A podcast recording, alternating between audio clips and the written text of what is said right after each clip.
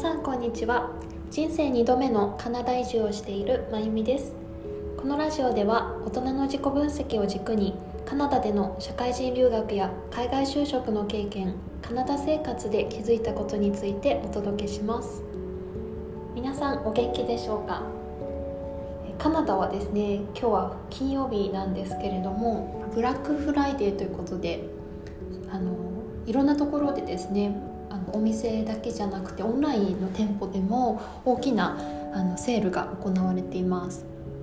私はね昨日サクサクっと買いたいものをある程度オンラインで購入したので、まあ、今日はね何も買わないと思います、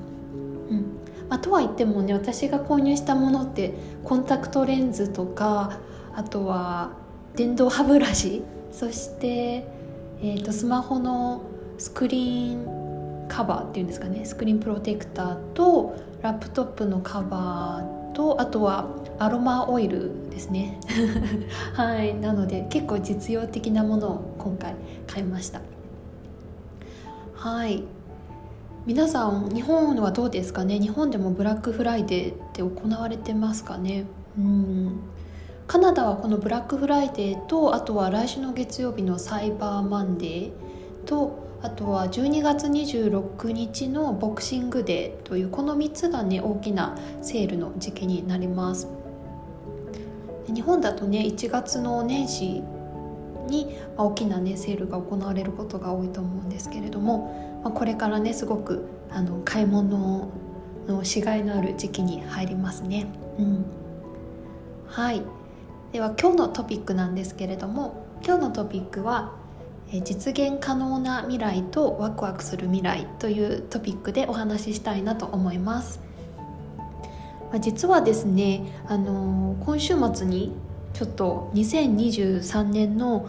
年間計画を作りたいなというふうに考えています、まあ、普段はね年間計画って私あんまり作らないタイプなんですけれども2022年今年を振り返ってみた時に挑戦できた部分まあ、ワクワクした部分とちょっとマンネリ化している部分があるなというふうに感じているので2023年はもっともっと自分がこう想像できる範囲を超えてあのいろんなことにチャレンジしていきたいなと思っています。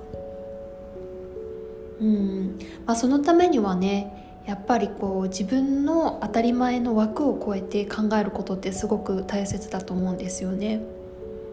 まあ、なので、自分の部屋でこもって机に向かって年間計画をカリカリ作るっていうよりもちょっとねなんか自分がリラックスできるようなお気に入りのカフェとかレストランに行ってなんか大きな紙にこう絵とかを描き描いたりとかブレインストーミングをしたりとか妄想したりとかしながらこうたくさんねワクワクすることをあの書き連ねていきたいなっていうふうに思っています。うん。そうなんですよね。結構ね書くことって大切だと思うんですよね。今年はねちょっと私あんまり書くことなかったんですが去年はね書いてたんですよ結構、うん、これやりたいあれやりたいこれを実現したいっていうことを書いていてそれがね全てなんと実現できたんですよね。うん。まあ、例えば、まあ、カナダで、うん、なんだろう日本語を武器にせずに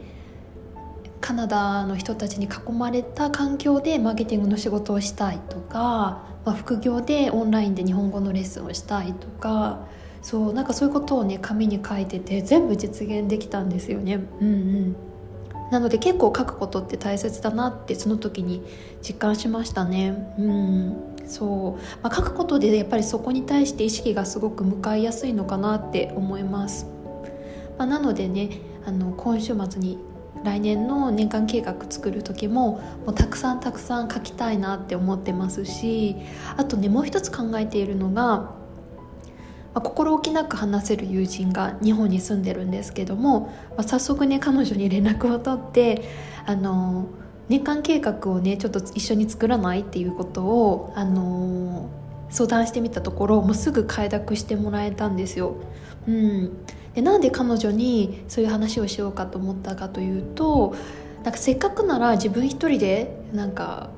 こう地味に年間計画を作るよりは誰かと一緒になんか話をしたりとかそうしながら年間計画作ったらもっともっと自分の限界を超えられるんじゃないかなと思ったんですよね。そう一人で考えるよりもなんか誰かからの第三者の意見を取り入れたりとか、まあ、もしくは一緒にディスカッションしたりとかしてやっていきたいなと思ったのでそうなので彼女とね、まあ、今週末は私一人で作業しようと思ってるんですが来月の中旬にちょっとあのオンラインであのフェイスタイムを使って話しながら、うん、一緒に作業することになってるので、まあ、それもすごく楽しみですね。やっぱりそういう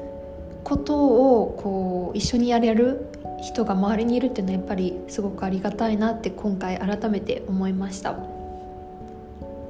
い、皆さんにとって、まあ、2021年まだあと1ヶ月ぐらいありますが2021年はどんな年になりました？あ2022年ですね。2022年はどんな年でしたか？はい。で、まあ、2023年があと1ヶ月で始まりますが2023年もね皆さんにとって素敵な年であるといいなと心から思います。それでは今日のラジオは以上になります。それでは